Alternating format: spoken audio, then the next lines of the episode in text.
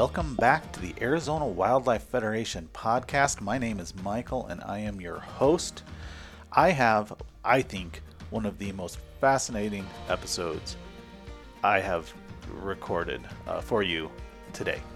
Um, I am joined by two guests uh, that are an absolute world of knowledge on pollinating insects. And you might be thinking to yourself, you know what, I'm not that interested in pollinating insects.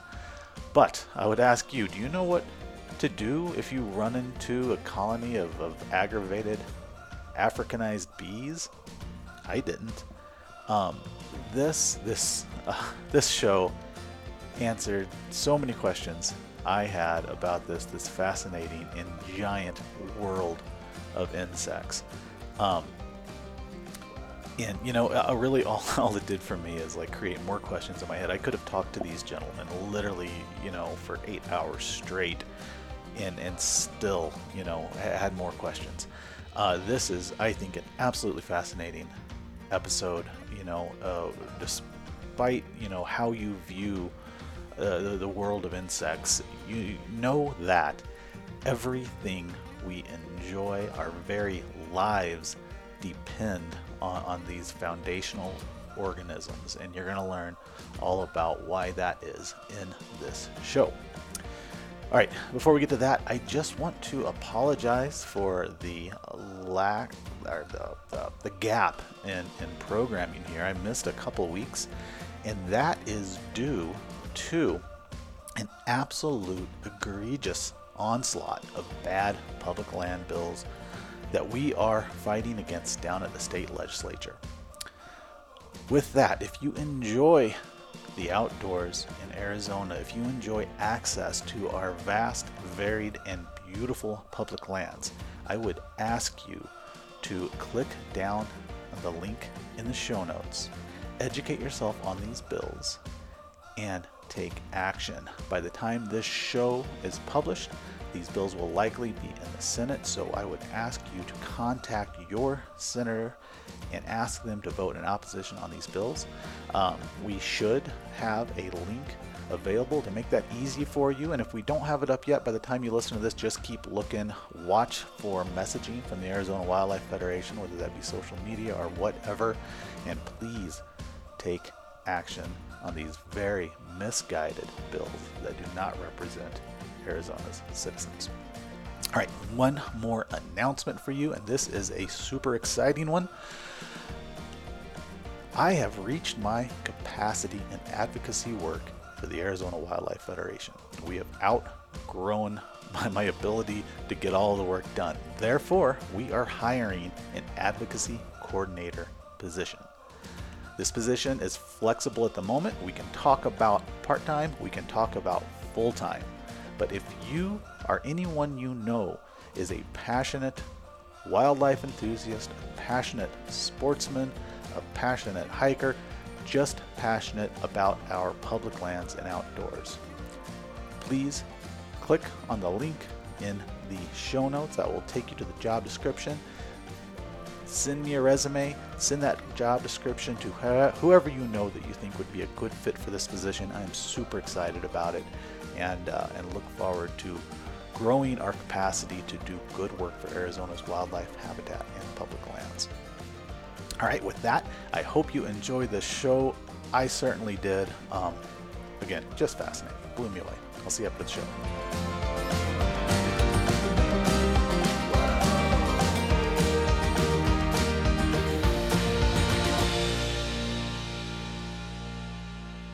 All right, we are we are officially recording. It, it took us a long time to get here, and I appreciate your patience, and I appreciate all the troubleshooting with some technical issues we had. But uh, let's jump right in to introductions. And, and Stephen, we can start with you. Please tell us who you are, where you're from, um, you know, some of your background, and uh, how how you developed an interest in, you know, either insects and pollinators or just natural history in general. Yeah, hi. My name is Stephen Buchmann, and I live in Tucson, Arizona.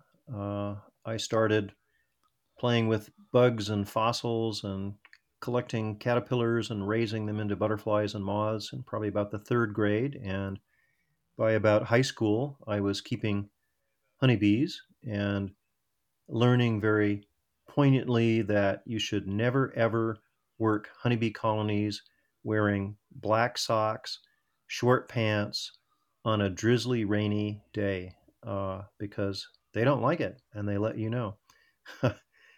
um, after that, I did my uh, bachelor's in biological science at Cal State Fullerton in Orange County in Southern California. Also did my master's there and then went up to University of California Davis for my doctorate in entomology. And wow, since nineteen seventy-nine, I've been a Tucson resident and a uh, adjunct professor in two departments at the University of Arizona. I'm in entomology as well as uh, the Department of Ecology and Evolutionary Biology.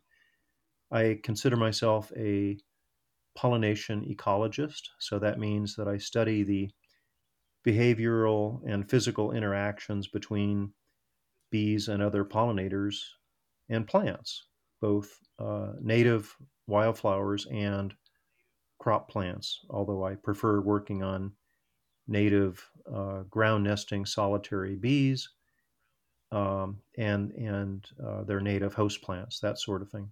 Yeah, that is one of the things that I love so much about the natural sciences is that you can go down rabbit holes like ground nesting bees um, and, and never learn everything, you know, spend a lifetime on it and just n- never, never fully get it all. Um, so, you know, there's, there's a whole world of fascinating uh, rabbit holes to go down out there. Um, and I, I just love that. But all right, Bruce, how about you? Well, I grew up in Wisconsin. I was kind of a rural boy. Um, I'm the kid that came home with snakes and bugs in their pocket when I was about Steve's age of three or four. Uh, let me see. Graduated from high school, and I was a machinist for several years. After graduating from high school, I went to kind of a polytech high school. Got drafted, got home from the service, and decided to start college. So I did nine straight years, got my bachelor's, master's, and PhD in uh, wildlife sciences. Worked, uh, for most of my research, I worked on um, fish. So I'm a, basically a fisheries biologist. Then in, then I did some postdoctoral work uh, at the uh, University of Illinois. And then I went to Africa for a while to set up some fisheries labs in Africa. Uh, got back, started a family, and figured I needed to make some real money.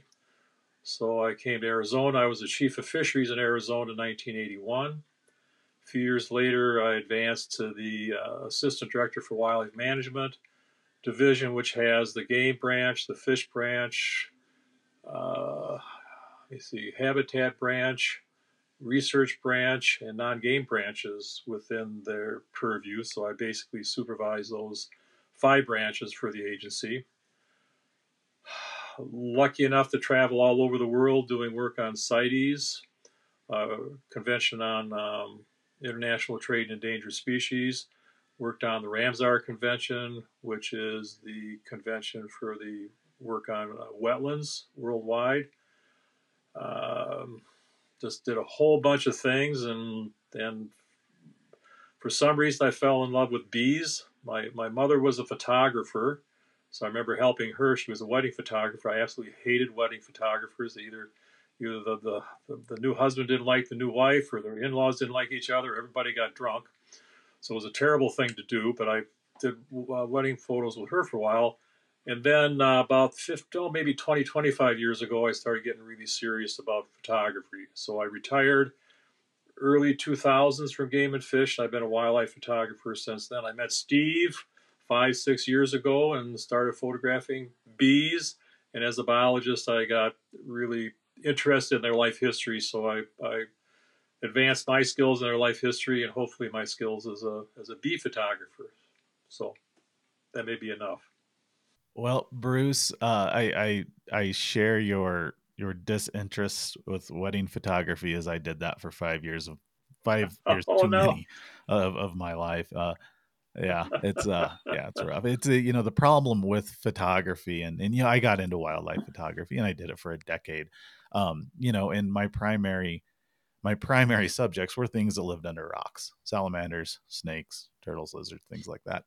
And uh, but the problem is you learn how to use a camera, and then you get somehow soaked into like shooting seniors in high schools and weddings and things like that. And quite for me, it, it I, I should have I should have just stopped, because it kind of ruined photography for me. You know, it you know a weekend would roll around and I didn't want to pick up the camera and take it out anymore. Yeah. But um. Yeah. But it is something that I loved for a long time, and I've got a whole giant collection of, of critter photographs, and you know that I don't know what to do with at this point. But they they live on Flickr, and I show them off to folks from time to time. But um, you know, for me, it was more a love of the the animal than it was a love of photography. So therefore, when I threw people into the mix, it just didn't work out. But all right, so um, and I'll throw this at both of you, but. Just uh, to kind of set the stage or lay a foundation, assuming that the, some of the folks that are listening have no idea why insects are important, and all they know is they're a pest when they're out camping and they don't enjoy them at all. They don't want them in their house. Why are insects, or in this case, pollinators, important? If your listeners like to eat, they should think about and conserve and protect pollinators, because literally our global diet, about a third of it, comes to us directly or indirectly through the pollinating activity of insects. I mean, everything from flies to wasps to beetles, butterflies, moths, and especially our champion heroines of pollination, the female bees. Um, it really does create our our diet, and for wildlife too. Think about, uh, Bruce can talk about this later, but bears and other wildlife chowing down on berries to fatten up for their overwintering. Um, so you have pollinators that are carrying pollen grains, the uh, gametophyte, basically the little, you can think of them as like a ping pong ball filled with two sperm cells, and those need to go from plant to plant. Uh, it's better, much better, if the pollen grains go go to a uh, unrelated plant, and you get uh, better seed set and fitter offspring. It's kind of like the reason you don't want to marry your first cousin. Uh, you have some bad genetics happening there.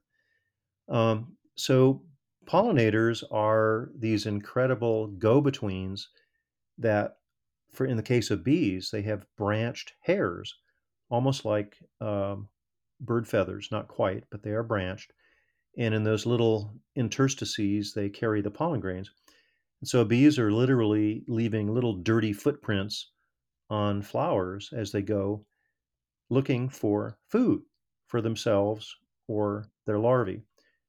Sugar-rich, high-energy nectar, or protein and fatty pollen to feed their brood. But, you know, a female bee doesn't get up in the morning, look at her do, to-do list and go, oh no, I've got to pollinate ten thousand flowers today. No, they're simply out to feed themselves and their progeny. And for us, pollination is a really lucky accident. We wouldn't be here without it. For most of you listening, I assume that you have an interest in hunting, fishing, wildlife management, bird watching, wildlife conservation. And if it literally, if it weren't for pollinators, you wouldn't have those animals to enjoy. If you think of it, the Sonoran Desert is about ten thousand years old. And these plants and animals over that period of time, maybe even longer, have evolved together. And deer are browsers, elk are grazers, um, prairie dogs are grazers, uh, hawks and raptors are predators, and if you follow that far enough down the food chain, if you eliminate pollinators or pollinators have trouble, it goes right up the food chain and all those other animals are going to have trouble. So from a from a perspective of just enjoying those animals, you can enjoy them. You can go out and you can put quail habitat galore in to try to increase quail populations. But unless you take care of the pollinators that keep those wild lands healthy, those wild plants healthy, It really doesn't do you any good to save one hundred thousand acres for quail unless you've got enough pollinators to take care of that one hundred thousand acres. So it's absolutely vitally important to those of us that enjoy the larger animals to make sure that we aid and protect those, the pollinators and the smaller animals. Yeah. So to summarize, you know, what we're talking about here today is the very foundation of everything that we enjoy in our outdoors. Pretty much. All right. All right. Well, let me, let me throw this one at you fellas. Uh, when I was a child growing up back east, I would go out on a summer night underneath uh, our, our street light, and the diversity and number of insects was just astounding. And of course, you know, I would collect them and look at them and, and just wonder about them. And I, I would further that with, you know, our windshields in the summertime were constantly smeared in insects. Now, while there's still plenty of bugs uh, back east, and too many, some might argue, it, it's my observation that those numbers and diversity are not what I remember as a child is not there. Now that might be a, a glitch in my memory, just, you know, fond memories of childhood being more grandiose than what they really were. But it, would you, would you say that observation is accurate? And if it is, what, what has led to this? Yeah. I mean, I, I would say so for sure. Uh, my casual observations, as well as people around the world monitoring insects in a systematic fashion. Um, we know that uh, dark skies have been eliminated for much of the planet, and we have huge numbers of external artificial lights. Um, you know, naturalists and scientists have wondered, I mean, this probably goes back millennia, you know, essentially the moth to the flame. And in fact, there was just a paper published about a month ago uh, where some researchers demonstrated in the uh, tropics of Costa Rica, they set up some artificial lighting and some high-speed infrared cameras that when moths and other pollinators came near the bright light, they turned over and they wanted to keep their backs to the light. So this explains this age-old question of insects, moths, and, and wasps, and sometimes bees get trapped in a bright light source, and then they land, and then guess what? They're food for critters like birds and skunks maybe uh, that night or the next morning. Um, so when you, as a child, looked at bright lights and saw swarms of insects, and now they're decreasing, that that is definitely a valid observation.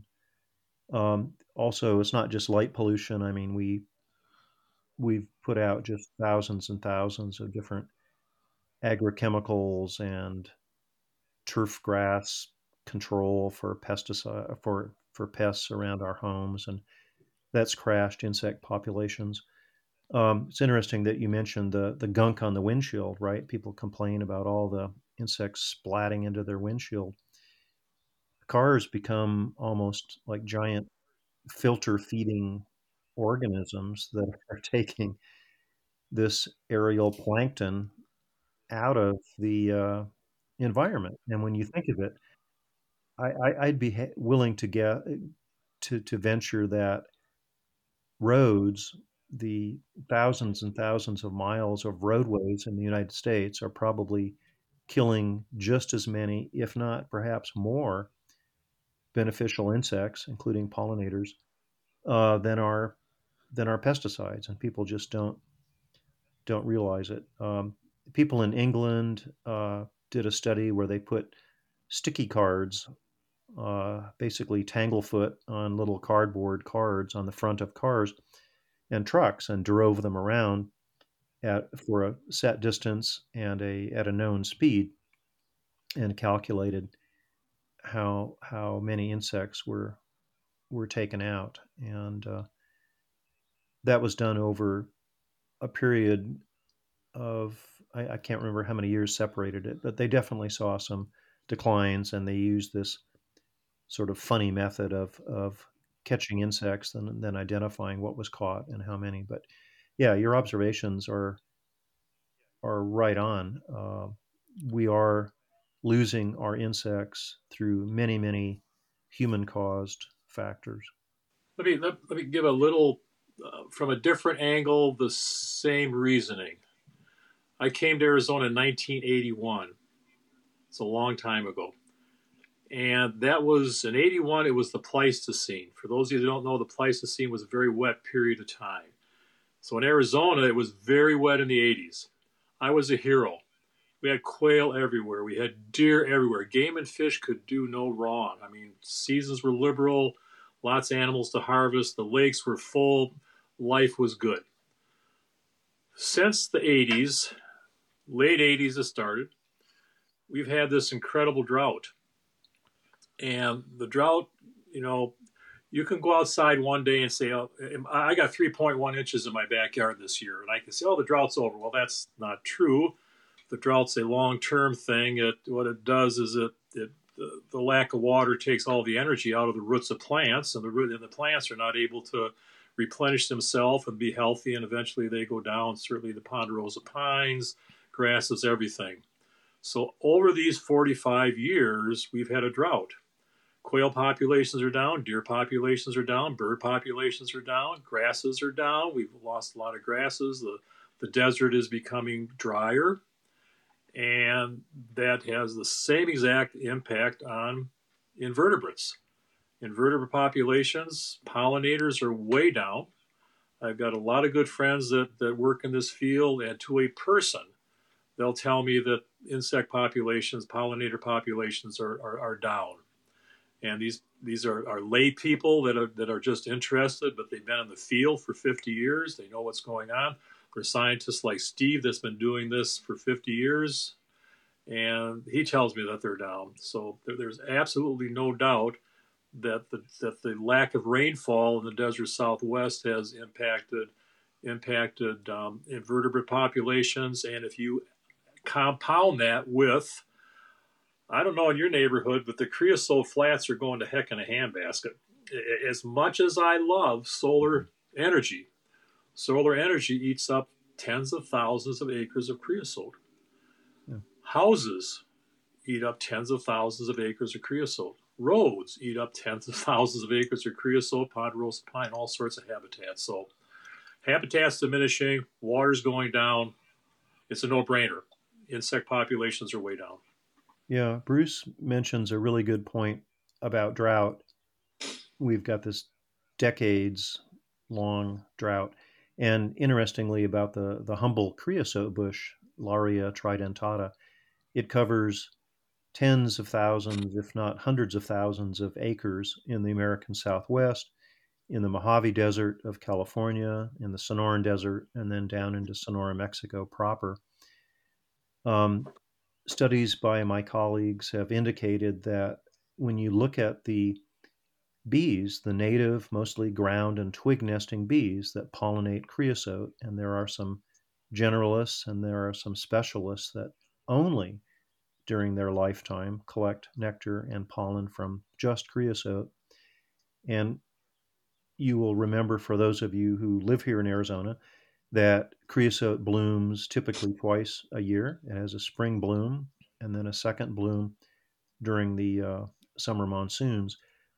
one hundred twenty-five species of native bees have been recorded going to creosote okay. flowers. So this plant that most people don't even consider, uh, you know, well, it's a shrub, but a, a wildflower or a resource for pollinators, is a super valuable one, because here it's supporting over a hundred different native bees. And if that plant were to stop blooming or uh, goes under the blade of the D nine cat uh, and it gets, you know, eradicated, then that's much less food resource for these different native bees, wasps, flies, and butterflies. Wow. Well, I can tell you, I expected I expected to hear about pesticides. I did not expect to hear about light pollution. I did not expect to hear about filter feeding cars, uh, eating aerial plankton. Um, and I should have expected to hear about a changing climate. Um, but yeah, now that you've opened my eyes to these, these things, especially the car one really strikes me. And I never considered that it an impactful thing on insect populations, but yeah, holy hell. Unintended. I, I hadn't considered it though. Yeah. Yeah. There you go. Um, all right. So that, that's a depressing, depressing way to start the show off, but, uh, absolutely important. And it's exactly why, why you, you gentlemen are here. Um, yeah, it's a complicated thing, you know, under that note on solar, clearly we need to transition to clean energy sources as, as on throughout the globe. But boy, trying, you know, some of the work we do here at Arizona Wildlife Federation is, is, you know, it, it doesn't just affect, you know, pollinating insects and creosote bushes, but it, it, it affects large game migrations um, and wildlife corridors and things like that. So, so we, we, we work on this as well. And then we're ramping up our work on this to try to make sure these, these energy companies are, are doing this in, in the best way possible, which is hard because the best way possible is not always the most uh, cost efficient way possible, but uh, it's complicated stuff, boy. You know, I mean, we, we need to do this, but gosh, we really got to try to do it right with as little impact as we possibly can. And lots of work to do there, though. Um, uh, before before I moved on, I'm, I'm going to derail us here because I just had a question for you, Stephen, that, that popped into my head, and I don't want to forget. I know your interest is primarily in, in native bees, but does your, your interest in pollinators, has that ever taken you down into looking at our, uh, our pollinating bats here in Arizona? Yeah, I've been involved with a few projects with uh, bat biologists, notably uh, Doctor Ted Fleming, who was a professor at the University of Miami, who's now retired in Tucson. He's an authority on the uh, uh, lesser long-nosed bats, and uh, can't remember the common name for the other one, the Choeronycteris, which is the Mexican long-tongued bat. So both of these have migration patterns that start in Sonora, uh, Mexico, and there are maternal birthing caves where the females hang up and give birth, and then they go out and forage. Early on, they're actually carrying their, their babies with them on the foraging trips. And we we published a few papers on the pollination of the giant columnar cactus, uh, Cardone, uh, near Kino Bay in Sonora. And Ted Fleming has done most of that work, but um, pretty amazing to watch those bats come into either man-made feeders or, better yet, giant uh, paniculate agaves, the century plants, or the saguaro or the cardones. I mean, they don't they don't hover like hummingbirds. They just kind of come in for less than a second and hit those flowers and then take off. But much like bees, they get blasted with pollen. So if you look at their muzzle on their face, they uh, get either sort of cream-colored saguaro pollen on them or yellow agave pollen. And then when they move great distances, can be even ten or twenty kilometers often between their roost and their foraging sites, they're moving this pollen around as uh, dedicated, faithful pollinators to these plants. So yeah, the bats are the bats are amazing. Uh, what what um, happened a few decades ago is that people, I think in southeastern Arizona, maybe around Sierra Vista, and then eventually up around Tucson, birders, you know, hummingbird watchers would want to get ready for the next morning, and they'd fill up their sugar feeders with sugar water, hang it up on their porch or whatever, and the next morning they come out to be ready to enjoy or or photograph the hummingbirds and go, "Oh, what the heck? The feeder's empty. What happened?" And a few people started realizing that, hey, these bats are super intelligent animals, and they had memorized, and they have these trap lines, and so they were running the trap lines and draining the feeders. So they were the, the mystery culprit Uh, behind the empty hummingbird sugar feeders. There's a, Michael, there's a real success story with, with at least the lesser long-nosed bat the um, it was originally listed on the Endan- Federal Endangered Species Act as threatened, not endangered, but threatened. And we weren't really quite sure why, but mainly through the work of the Arizona Game and Fish Department through uh, federal grants and state grants, jointly with universities and uh, the country of Mexico, we were able to census lesser long-nosed bats to the point where they were, just a few years ago, they were taken off the endangered species list.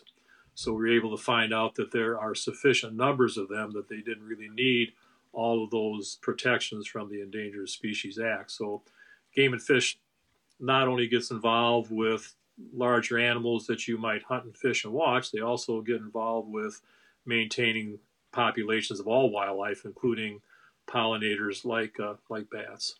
That that's wonderful. That's always welcome news to see something removed from, from that list. Um, Stephen, you mentioned Kino. I stopped in uh, in Kino, Mexico, to see the uh, the blue collared lizards down there, um, and I do forget. I, I think the epithet is Dickersoni, um, but uh, but yeah, I, I don't I don't even remember the common name. But they're such an outstanding species. You know, a big male in his breeding colors is just something you would not expect to see in nature. And those big columnar cactuses are, are quite a sight as well. But special place, and we're lucky to be so close to all that. All right, so I, I feel like most folks out there do not realize that what we consider our honeybee um, is actually an exotic species. Um, and with that, you know, I don't think people realize there's the diversity of native bees that we have as well. So, so I'd like to, to I'd like for you gentlemen to, to parse that out, you know, explain what the, the exotic honeybee is, and then, then tell us a bit about our, our native bees and uh, maybe the competition between those species are, are perhaps species that we might've lost that we didn't even know we had when, when the European honeybee got here. I don't know, that was a lot, I realize, but parse it out however you like. Yeah, I mean, the honeybee, the Western honeybee, Apis mellifera, and its various subspecies are, have only been around in the U S, you know, since the Jamestown colonists brought a few colonies in, and then they started spreading east to west. Uh, indigenous tribes noticed them. I mean, there was no real sugary treat like that, but they the the the one I'm reminded of is the Cherokee Nation. They had this term for the honeybees that they saw showing up in their forests, and they called them white man's flies. So just ahead of the colonists, they would notice that these stinging but sweet honeybees uh, were coming into their territory.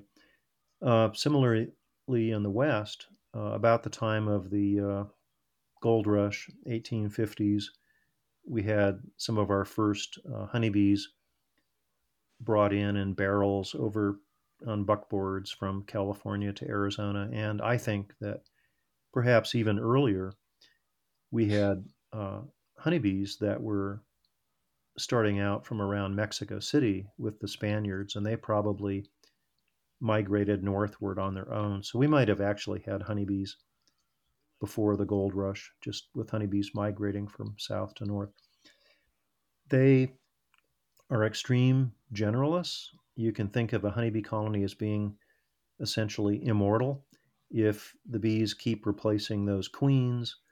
Uh, I, I have evidence for some feral honeybee colonies that have been in the same place for decades.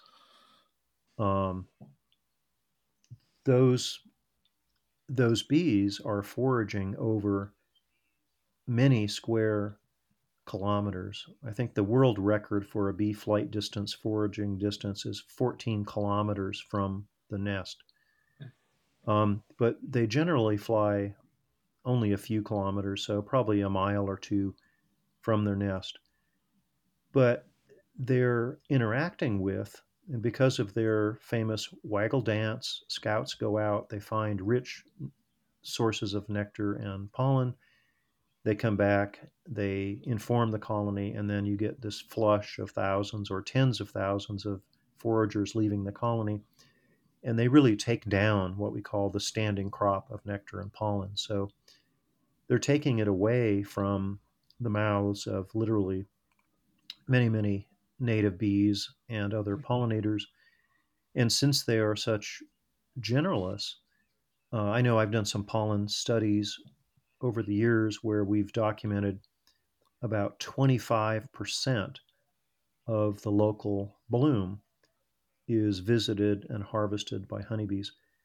And to put it put that in perspective, west of me in the Tucson Mountains, uh, my botanist buddies tell me there are about five hundred to six hundred native species of wildflowers in those mountains. Now, they don't bloom every year. You may not see some of them for twenty or thirty years because they're living dormant as a seed bank in the soil. But just think of that, that honeybees are touching the lives of, for good or bad, about twenty-five percent of the native plants. So they're competing with food. Uh, and then maybe we'll touch on this later, but honeybees are also spreading different bacterial and viral disease organisms to other bees, bumblebees, and some other native bees. I don't know where where that question wanted to go, but as an outdoorsman, there's probably fewer things that I'm more afraid of than honeybees. I, they are, and, and friends of mine are in the same boat. I mean, I'm not afraid of bears and mountain lions and things like that. But when I'm hiking and I hear this, this huge drone of noise coming closer and closer, I'm scared to death because, you know, they've been Africanized. They're a, a bit protective of their bee colony, which they should be. And um, I, I'm worried about getting stung out there in the desert and being left for um, for vulture food. So uh, native bees, on, on the other hand, I, I, I don't have that fear of. They don't tend to swarm other than they're at, when they're breeding uh, in those numbers. I've not ever... I've been stung a lot by honeybees. I've been stung by two native bees, and that's because that's because Steve took me in and said, get closer to them and photograph them. And I managed to get stung by a female. The, the males really don't even have stingers, so they're not going to hurt me. But um, yeah, yeah, I, I mean, uh, I have a love-hate relationship with honeybees. They, they do a lot of really, really good things, and without honeybees, we would be in trouble. But there's also the flip side of that, you know, Steve mentioned the competition with natives, but also I, as a as an outdoor person, you really do need to beware and be uh, uh, of, of big colonies and hives of honeybees. Well, I'm, I'm glad you mentioned that, Bruce, because that that's always been in the back of my mind when I'm out there walking desert washes and stuff and come across a big colony. Um, and you know, I was I, I meant to ask you, gentlemen, because I don't know, you know, things get exaggerated. Um, and, and I, I wasn't sure, you know, of how, how much threat there really was there. I know a couple, seems like a couple people die every year, uh, from, from attacks by Africanized bees, but can, can you tell me a little bit more about them? And when you say Africanized, you know, is that a, a completely different species that is hybridized, and why do they only occur in, in southern regions? And and maybe if if you know, what are some precautions folks could take to keep themselves safe, or, or how do you react, you know, if you are faced with a situation like that in, in the outdoors? Yeah, we've for for several decades now had Africanized honeybees in Arizona and Southern California and most of the southern tier of states in the U S. Um, they were an experiment gone awry. Um, famous Brazilian geneticist Warwick Kerr traveled to South Africa, and he was looking for honeybees that were super productive and not wimps about defending their colonies. So he brought back twenty-six colonies, I think, to the area of Brazil near Sao Paulo, and then was a year or two, this was nineteen fifty-six, he was a year or two into his studies trying to breed them and so that they were less defensive of their nests. And about a year or so later, he was on a short vacation. It's not really clear what happened, but a technician or a visiting scientist saw these funny queen excluders on the front of the colonies and on the hive boxes and thought, wow, Kerr what an idiot, you know, what is he doing with those, and ripped them all off. And long story short, those twenty-six African queens went out into the uh, Brazilian rainforest and savannas, uh, unfortunately, uh, not never to be heard from again, but they started migrating at a rate of about one hundred or more miles per year, um, going north. And they hit Brownsville, Texas, and then they they spread out. Um, it's not that they're have longer stingers or more venom. Actually, Africanized bees, scientifically known as Apis mellifera scutellata subspecies, um, they don't have more venom per bee, but it's because they get riled up and they're so defensive um, that you get more stings. Um, my late great friend Justin Schmidt, who passed away about a year ago, was the world's expert on venom and stinging bees, and he calculated the lethal dose, the L D fifty, for them, and um, it's it's quite a bit. I mean, a healthy adult, maybe somebody in their twenties, might be able to withstand somewhere between two and four hundred stings, but um, that's about the limit. So most people are afraid that that buzzing insect that flies by them is going to give them one sting and they're going to die. But unless you have, um, uh, unless you're allergic and you go into anaphylactic shock, that's not really a danger. There, there are some warning signs. If you're out hiking with a buddy and someone gets sting, stung and they start to have a bit of nausea, they have some difficulty breathing, then that's a real warning sign that you need to get that person to a emergency room within an hour or so, because that those are some of the, the symptoms of anaphylactic shock. Um, the things you can do are to be wary when you're walking around. If you see a lot of two-way traffic, a lot of honeybees going in and out of a hole in the ground, because they typically nest in the ground, Uh, give them a wide berth. Uh, often honeybees will give you kind of a warning shot. They'll fly near you without stinging. They might buzz around your head for a few minutes before uh, you get stung. Um, the important thing to do is to protect your face. The stimuli that set the bees off, bees off are uh, rapid movement, dark colors. You don't want, don't want to be wearing a black t-shirt, um, and then the C O two in our exhaled breath. Uh, one thing you can do is to dive under your shirt and look out through your shirt as you're walking fast, or if you can, in an area without too many rocks. I mean, you just need to get away from the nest. Put as much distance as you can between you and the nest. Um, People get freaked out when they see a giant black cloud of bees flying over the desert. That's a reproductive swarm. Uh, that actually is not the time to be afraid of them, because they're literally engorged with honey and they physically can't sting. So it may be a bit unnerving, but you're far more danger being five or ten feet away from Uh, a feral colony of Africanized bees in the rocks. So anyway, those those are some ideas about staying safe from Africanized bees.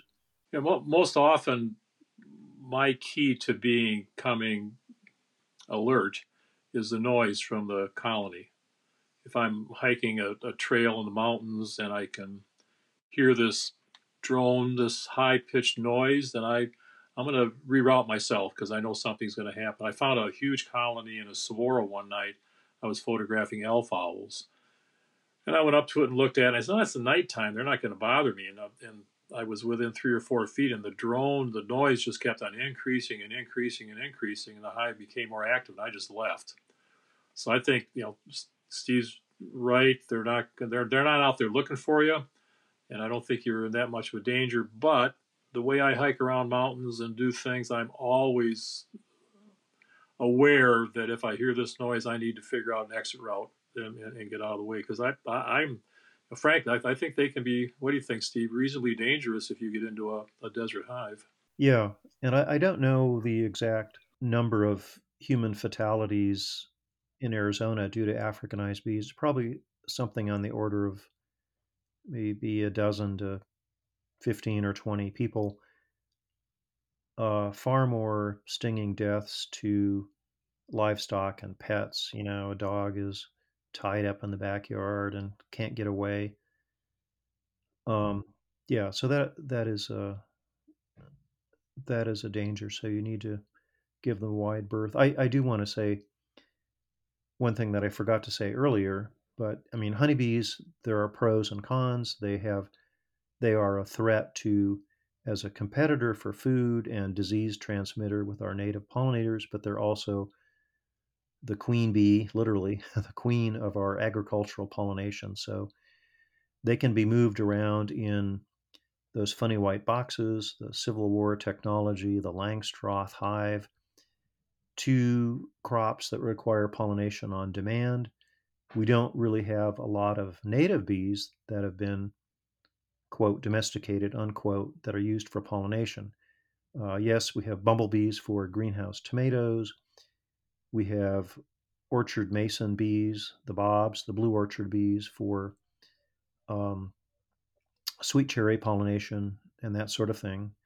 And the probably five billion dollars worth of alfalfa in the United States that's grown for either hay or alfalfa seed is pretty much pollinated by a little tiny European immigrant, the uh, alfalfa leafcutter bee, Megachile rotundata. So we have a few native bees and a couple of introduced ones other than honeybees that are pollinators, but pretty much honeybees are the champion pollinator for most of the world's crops.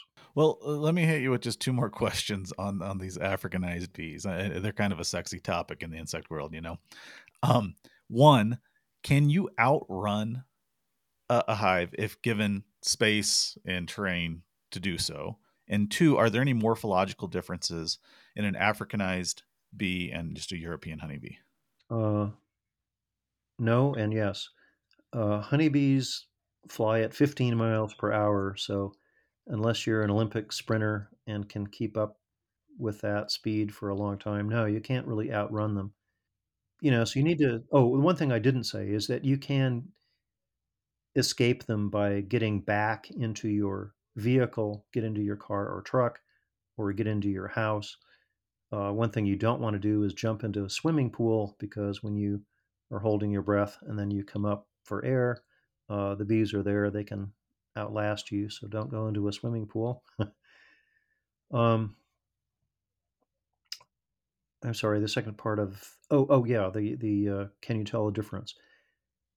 Morphologically, there's no real difference between the Western honeybee and Africanized bees except for their size. The Africanized bees are actually about ten to fifteen percent smaller.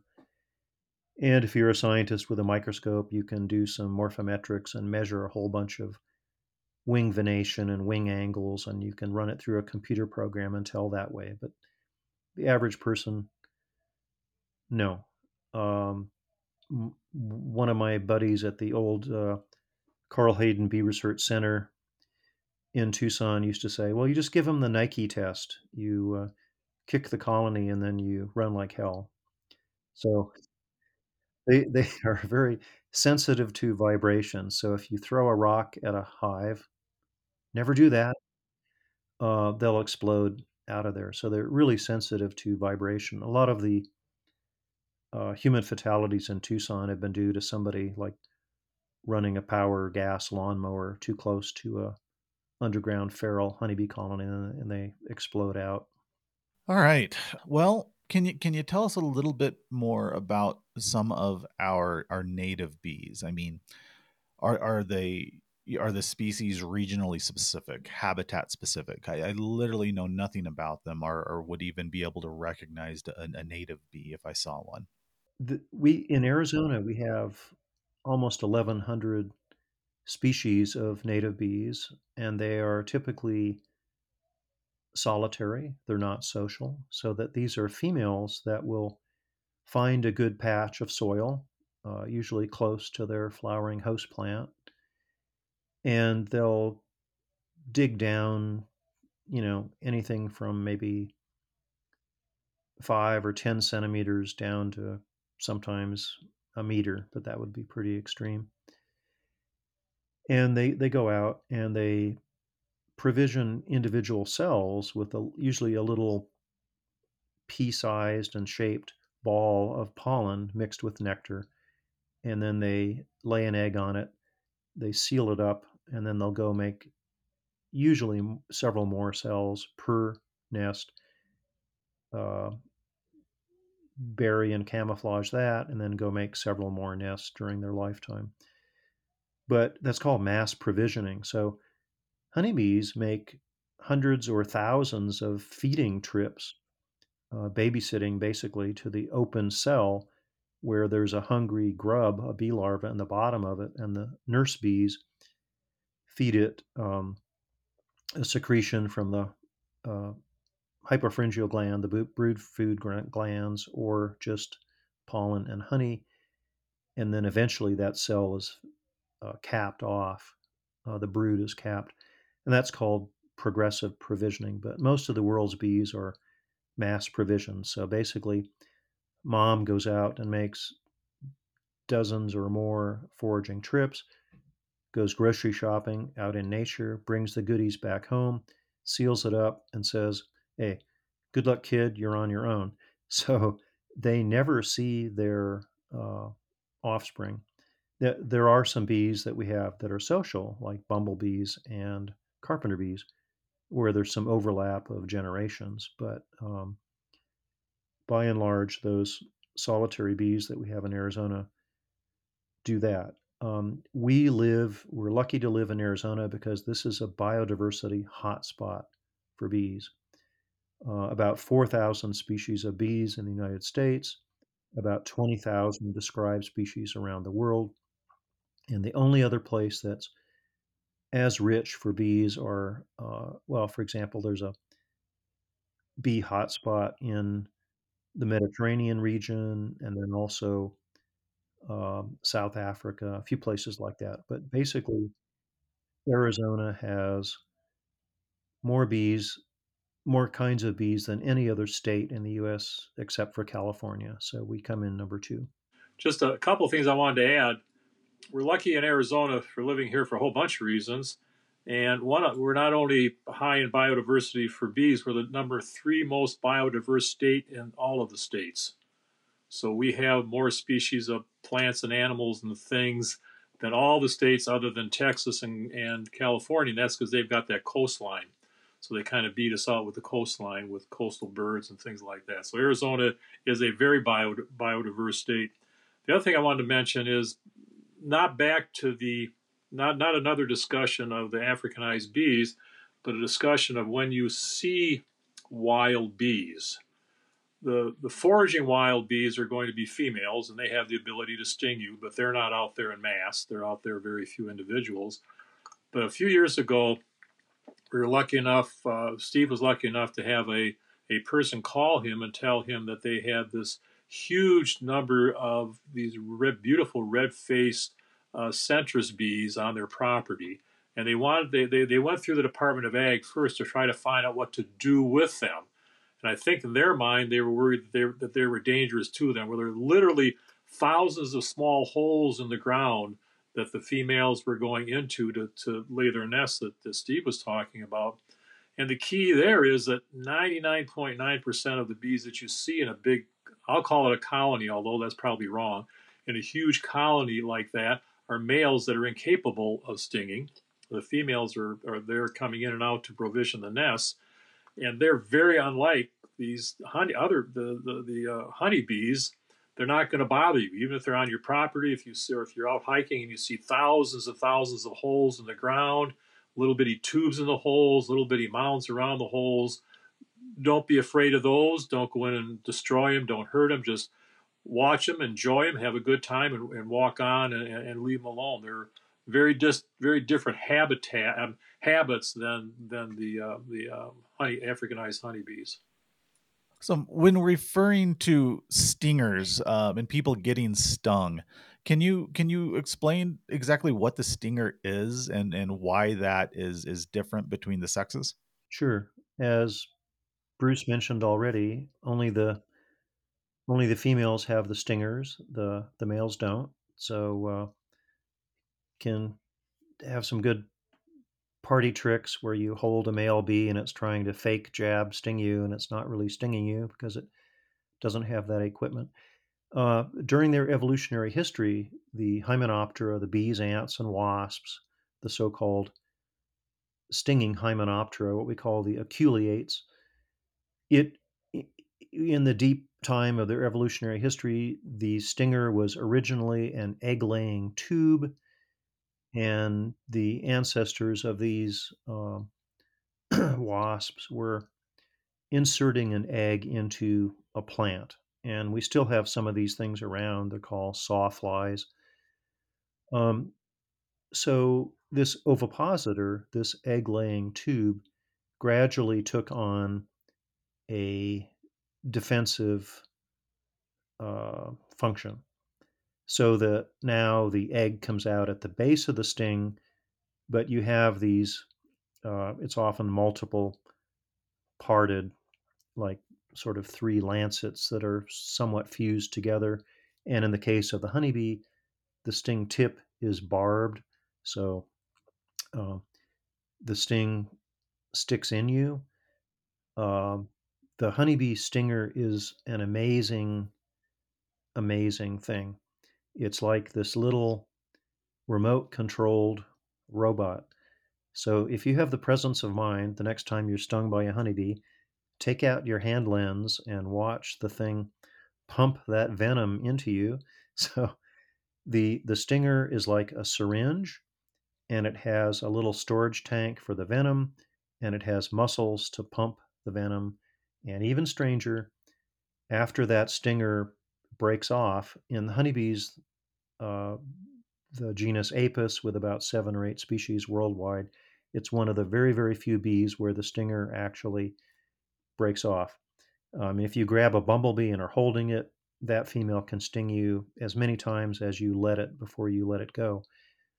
Not in the case of the honeybee, because those barbs catch in the sting, and it basically, I have a bad story for the bee, doesn't die instantly. It may take hours or even a day, but it eviscerates the bee, and some of the hind gut comes out with it. But it has a little brain in that remote robot. So the last intersegmental ganglion, the little collection of nerve fibers, which is not the brain in the head, but is in each segment of the abdomen, that comes off. And so you have the nervous system basically telling that muscle to fire and contract. So it's pretty amazing. I, I tell people, if you're stung by a bee, take a credit card or a pocket knife or a fingernail, and if you scrape the stinger out within a second or two, you only get a fraction of the venom that's delivered. Wow. You know, I would say is fascinating is as that, you know, evolved mechanism is in the honeybee stinger. I would say that it doesn't hold a candle to some of the downright morbid and fascinating parasitic behaviors of wasps. And I would say that that's an entire podcast in itself, so we don't have to get into all those, but I'll tell you, they're dark and creepy. Um, do any of the bees act as parasites or have any, any similar behaviors? Yeah, actually around the world, out of those twenty thousand species of described bees, we have about ten percent that are called uh, cuckoo bees, not because they're crazy, but they're shorthand for kleptoparasitic. So those bees don't have the shaggy hind legs where they usually carry the pollen grains, so they don't really transport pollen to feed the young. They're using the same strategy as in the bird world, like a cowbird will wait until the mother is away from the nest and then uh, sneak an egg into the nest. And that's exactly what these kleptoparasitic female bees do. They wait until mom is out of the house. They go down there, lay an egg, and they sometimes hide it in the wall or under the pollen. So usually when the correct homeowner comes back, she doesn't recognize that her nest has been invaded. And uh, anyway, the cell gets sealed up. Some of these bees are pretty gruesome. These bee larvae, they have giant ice tong-like mandibles, and their first mission in life is to seek out the egg or larva of the host and kill it, eat it, and then they eat all that stored food that the female left. So yeah, ten percent of the world's bees are parasites. Interesting. Well, I'll tell you what, for folks listening who, you know, are wondering what the, you know, wondering more about this, uh, there was a book I read years ago. I forget the author. Maybe one of you gentlemen will know it, but it was called Parasite Rex. And it just, it blew my mind. Uh, some of the, some of these behaviors that are out there in the natural world that uh, almost seem just, just crazy. But so I would recommend looking that up and giving it a read, because it was a good one. Um, well, if you don't mind, I, I'd like to, you know, I, I realize that Stephen, you're, you're a, a bee scientist, and, and Bruce, you're, you're certainly a, a bee enthusiast, I suppose. Um, but I'd like to move on. Uh, I, I, I'm willing to bet you gentlemen know a lot about monarchs, um, and people talk a lot about monarch butterflies and, and the plight that they're in. So I, I, I'm curious, you know, you, some things get exaggerated, um, and, and, and, perhaps not, but but I hear on one end of things, and this being a subject I've not researched myself, but I hear monarchs are in peril. And then I've, I've heard also that that could be a bit exaggerated and they're doing okay. And now I realize all biodiversity, with the exception of perhaps Homo sapien and, and a few others, is, is in decline. But is there uh, an, an issue with monarchs right now? And if so, can you can you talk about it a bit?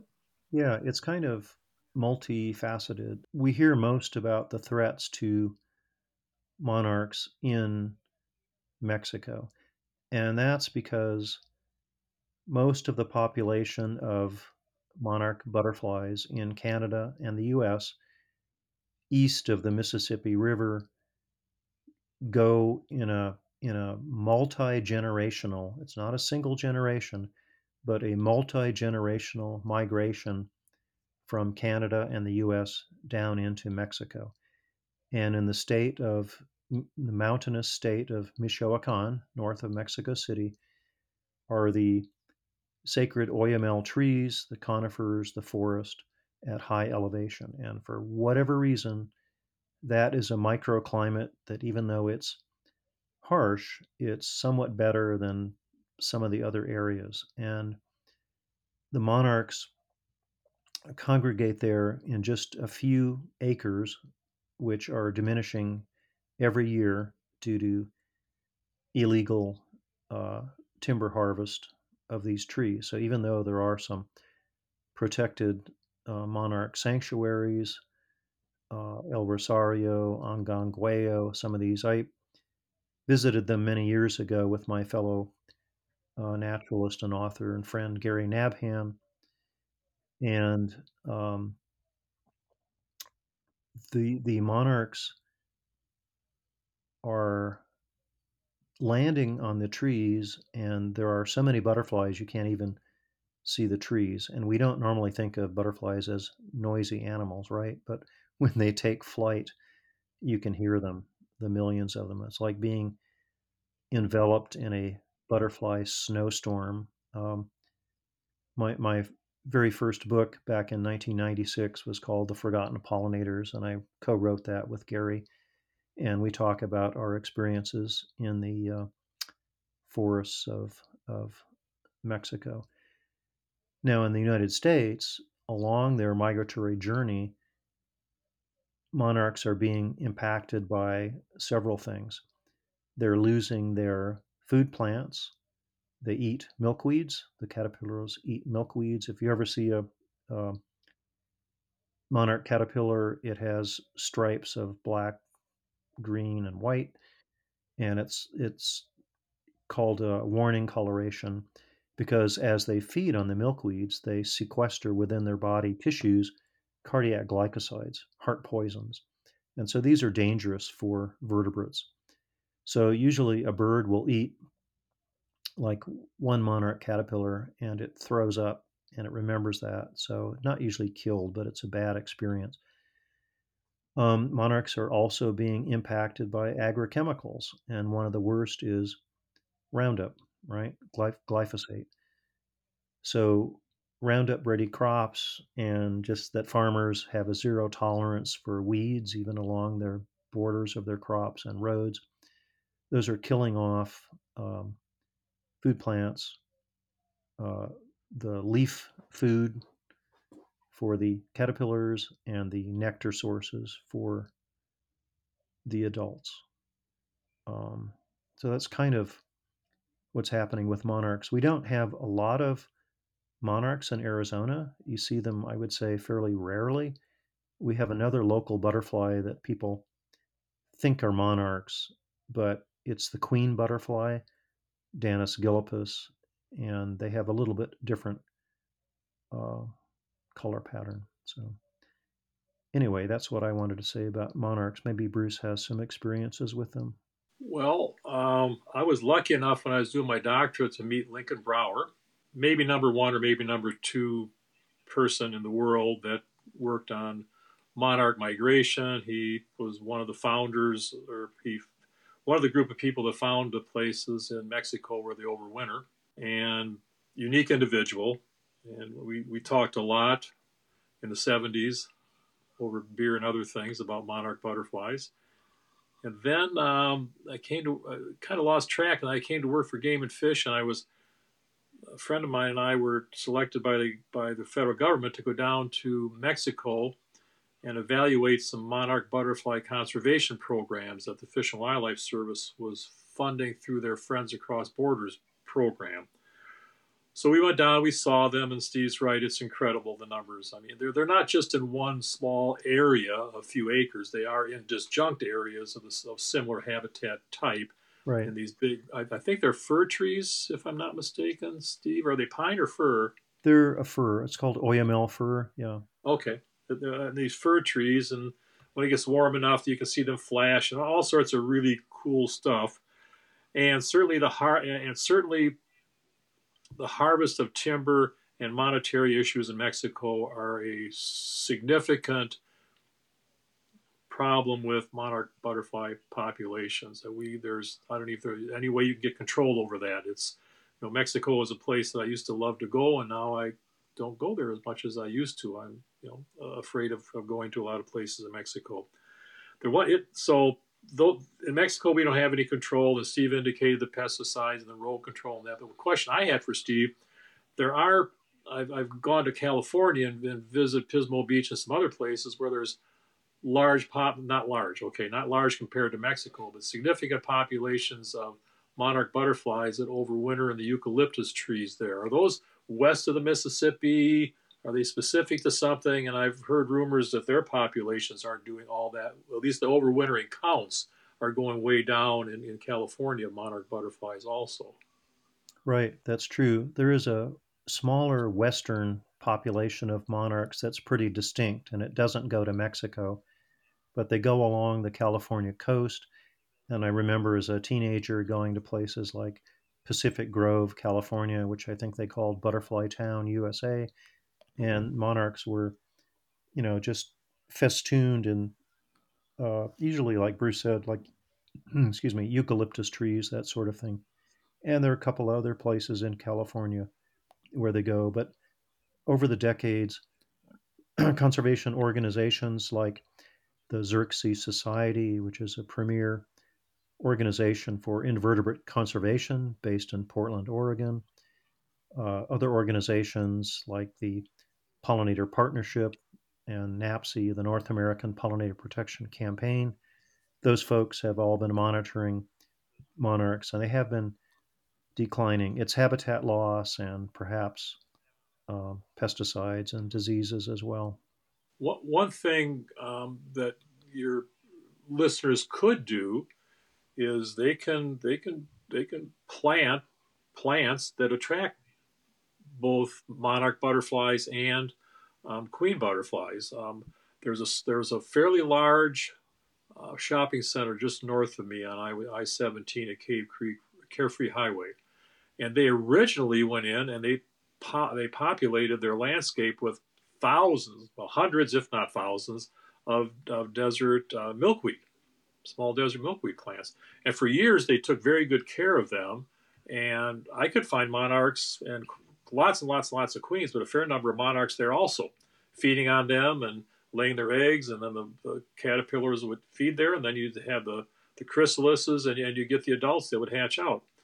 And I, I don't know why they stopped doing that. I maybe they ran out of money for, for, for, for doing the landscaping and that. But if you can just plant enough of those in your yard, five or six of those, I've got five or six in my front yard, and do pretty darn good as far as bringing in butterflies. Yeah, Bruce raises a good point. Um, I would also add for your listeners that you can go to a website called Monarch Watch, founded by uh, a colleague of mine, Doctor Chip Taylor, a retired professor from the University of Kansas in Lawrence. And you can find sources on there where you can buy either plants or seeds, and there are probably at least five or six other nonprofit organizations that are selling seeds or plants of various milkweeds. So you can find out what milkweeds are native to your area and get them and plant them, and they come. For people in Arizona, there's a little composite that's called uh, floss flower. I'm forgetting the name of the and species for it right now, but it is a magnet for male uh, queen butterflies, Danaus gilippus. So if you plant that in your yard, you can literally, when it blooms, have dozens or hundreds of our native uh, monarch relative, the queen butterfly. Uh, so that's a cool plant to tr try. I uh, I'm always working on on my little one acre yard here in, in my habitat uh, to to make it, you know, more wildlife friendly, and it's I, I just I really get a kick out of it. Um, of course, I mean I live in these, you know, monotypic ponderosa pine forests, so there's not a lot of diversity going on here, but but I'm doing my best with what I got, and uh, you know, through programs like Garden for Wildlife with National Wildlife Federation, you know, you can get these certifications for your yard and put up a sign you can be proud of. But one of those I've seen floated floating around is a, is a monarch waypoint. Um, and I, I haven't done that yet, but I, I really, I, I'm going to be looking into it this spring. I don't know if we have any native milkweeds in, in this habitat or up here near Flagstaff, but, but I certainly hope so. Cause I, I'd love to, I'd love to put that sign out there too. There's a place called Spadefoot Nurseries in Tucson that will be able to supply you with, with that those type of plants for a specific type of animals or invertebrates. Awesome. Thank you. I'll have a look at that. Well, um, we, we've been, we're over an hour. Uh, and it, one, I, one thing I just love about interesting people like you is that, yeah, I feel like we could just go all day long. Um, And I mean, I, I say that a lot, but boy, do I mean it in this instant, because I have so many questions for you two. Um, and unfortunately, we're just not going to get to all of them. But, you know, to kind of wrap this up, I, I would ask, you know, any any main points that, that I've missed or that either of you would like to cover. And and then ultimately, you know, for for folks that, you know, maybe this is the, the first time they've thought about this and then they're developing an interest, you know, what, what are ways that they can get out there and explore the, the great wide world of insects? Um, and, and how, how, how can folks advocate um, to, you know, perhaps ask for more stringent regulations on pesticides and, and things of this nature, things that might help this this big, big issue of, of decline that we've talked about? Yeah. I mean, for my part, I would tell people to watch pollinators. They're, they're better than uh, reality television. Um, and we should plant for wildlife. So you can go to native plant nurseries. Uh, one problem with buying plants from a big box store is that they don't tell you that a lot of times there are systemic internal insecticides that are in those plants. So you can actually spend a fortune on plants for a cool pollinator garden. You plant it, the pollinators come, and you're poisoning them. So you should really be careful. And I would suggest going to native nurseries, use native plants. Um, a lot of the double, roughly weird-looking flowers that you can get at a big box stores are hybrids, and uh, not because plant breeders are trying to be mean, but they're selecting for characters that we like, uh, big, colorful, showy flowers. So they're inadvertently breeding out floral scent. When was the last time you smelled a, a fragrant rose? Or uh, literally the plant can have no nectar or pollen, so you're doing no good for the plant and you're not feeding pollinators. Um, and, and obviously try to use few or no insecticides. I mean, if you have to spray something, I mean, you can use safer soap, like a soap, or if you have to use an insecticide, spray it at night when the pollinators aren't active, uh, things like that. Even herbicides. Um, I'm working with a national group that is studying the microbiome, the helpful bacteria and fungi in pollinator guts, um, adult bees and larval guts. And we just found out that where the industry, the chemical industry has said for decades that, hey, herbicides are perfectly safe for bees. We've tested them in the field, in the lab. They don't hurt bees. Well, kind of, sort of. They don't hurt adult bees, but herbicides, if they're brought back to the nest of these ground or twig nesting solitary bees, are knocking out the critical bacteria and fungi in their guts. Um, so they can be having sublethal or outright mortality there. And that's something we never, ever thought about uh, before. Um, the last thing I'll mention before I turn it over to Bruce is that you can not only plant for wildlife with native plants that are adapted to your local conditions, you can take some old scrap lumber and drill holes in it. About seven to eight millimeters in Arizona is about the right diameter, and go in about three to five inches for a very long drill bit. Don't come out the back, make it a hole, not a tunnel. And you can nail these up onto a a shed or under the eaves of your house. And in the spring and the fall, you'll attract a lot of uh, mostly leafcutter bees, but really fun bees that are natives. And you can, you and your family can watch them and have a lot of enjoyment.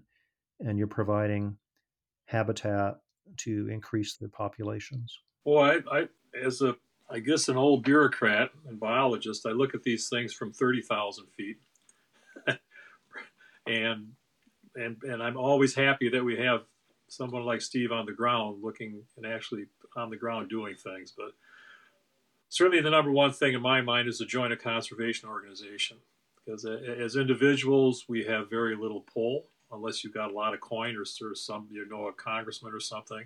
And conservation organizations are the ones that go out there and they put They put pressure on government. They help develop land management plans. They do all these things that it takes a lot of brains and a lot of effort to do. So I think that I, I'm members of several. Uh, partner with a landowner. If you know of a person that has a lot of land, uh, I'm partnering with a fellow right now in southeastern Arizona. He's got sixty thousand acres, and he loves bees. He loves ferrets. He loves prairie dogs. He loves fox. He loves frogs. He loves everything. And with game and fish and a little bit of help from me and and Steve and and and other bee people out east, he's he's doing a heck of a job managing sixty thousand acres, and he's a cattle rancher. Uh, plant your property. I put I've got I can't think of the I can't think of the one plant, Steve, because I don't know plants that well. But I've got lots of brittle. I've got a, I've got a, you know, Michael's got an acre. I would I would kill for an acre. I have this little seventy foot by one hundred ten foot thing in, in, in in Phoenix, but I got tons of brittle bush. I got tons of glow mallow. I've got um, ocotillo and all sorts of things in my front yard. Got a little bit of grass in my backyard because my wife says without grass it gets too darn hot in the summer. So we got a little bit of grass in the backyard. But I've got another. Pl- I, but I put in four or five bee-specific plants that I can't remember what the name of them are. But it's you'll be absolutely. I get hundreds of non-stinging, non-detrimental native bees in my yard when these things are flowering, and how they find it, I don't know. I mean, I put two of these, I want to, no, I can't think of the name. Anyway, I put two of these beautiful plants in my backyard, and the first year they flowered, bang, I got bees there. And I got walls in my yard. I don't know how they can see it. Anyway, um, if there's something that y'all can do about population growth, that would be nice.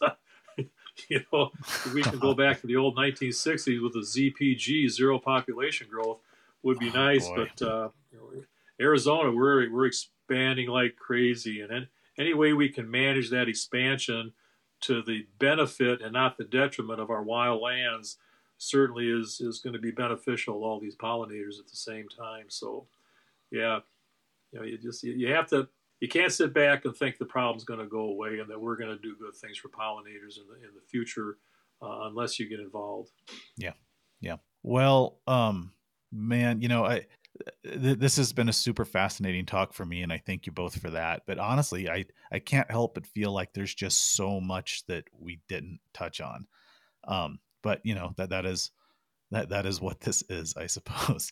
But listen, thank you both so much. Thank you for for working through those technical issues to get started today. And um, yeah, I just yeah, I don't know what to say. So it's such fascinating stuff. Bruce, did you have one more thing? I got one thing. If if you haven't, I I, I bought Steve's book, his new book, What Bees Know, and then then I then he gave me a copy. So I wish he would have given me the copy a little earlier.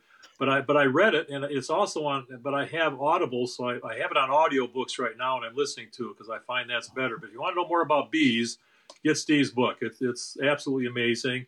And if you get if you're out there in the boonies hiking around and you see this huge colony or this area with little bitty holes in it and a lot of bees buzzing around, get a hold of Steve or me. Steve badly needs those for the type of research that he does, finding those colonies, and then you can help research. Just don't damage them. Just let Steve and I know about them. Yeah. Thanks for the, the book plug there, Bruce. Yeah. I wrote this bee, uh, that, uh, this book, my latest book, I've done ten books, but my latest book is called What a Bee Knows. And it was published by Island Press, a prominent environmental publisher in Washington, D C Came out March of last year. Uh, and yeah, as Bruce said, it's available in several formats. Okay, so if you see one of these big nesting aggregations in your yard or out in the desert, a colleague of mine, um, a postdoc at Cornell, Jordan Kuhneman, has just created this phenomenal website, and it's it uses iNaturalist as the engine, but you can look it up, just Google it. It is gnb, the letters, .org, g n b dot org. So people all over the world are reporting where they find these nesting bees. And I've slowly been putting in ones that I found in Chile in November and in Arizona. So you can add a photo and you can have experts jump on and say, hey, we know what that bee is. So yeah, g n b dot org. I would also uh, mention a couple of others. Like a really good one is called Bug Guide. So you can go to Bug Guide if you're a photographer like Bruce, or you've just got, you know, people argue about cameras. I say that the best camera is the one you have with you. So if you've got your cell phone camera, snap a picture, upload it to Bug Guide, and literally within minutes or hours, you'll have people, amateurs and professionals, jumping on, letting you know what you've uh, photographed. So there's such fantastic things that you can do now online and, and be connected. And as Bruce said, please become a, think about becoming a citizen scientist, or at least joining some kind of conservation organization. You won't regret it. Awesome. Well, Bruce, thank you for mentioning Stephen's book. And Stephen, please forgive me for letting that fall through the cracks. I apologize. Um, are you gentlemen okay with me including your email addresses in the show notes? I don't think you're going to get swamped, but in case folks do run across some of those colonies, they, it might be helpful to you. Yeah, sure. I, I definitely do that. I, I live by email. I don't I don't tweet or Facebook or Instagram, but uh, I do a lot of emails. Outstanding. All right. Well, I'll make sure to include those. And uh, I just want to say thank you one more time. This has been a fascinating talk, and I appreciate your time today. Well, thank you. It's been a blast. Yeah, you're more than welcome. Thank you, Michael. Thank you, gentlemen.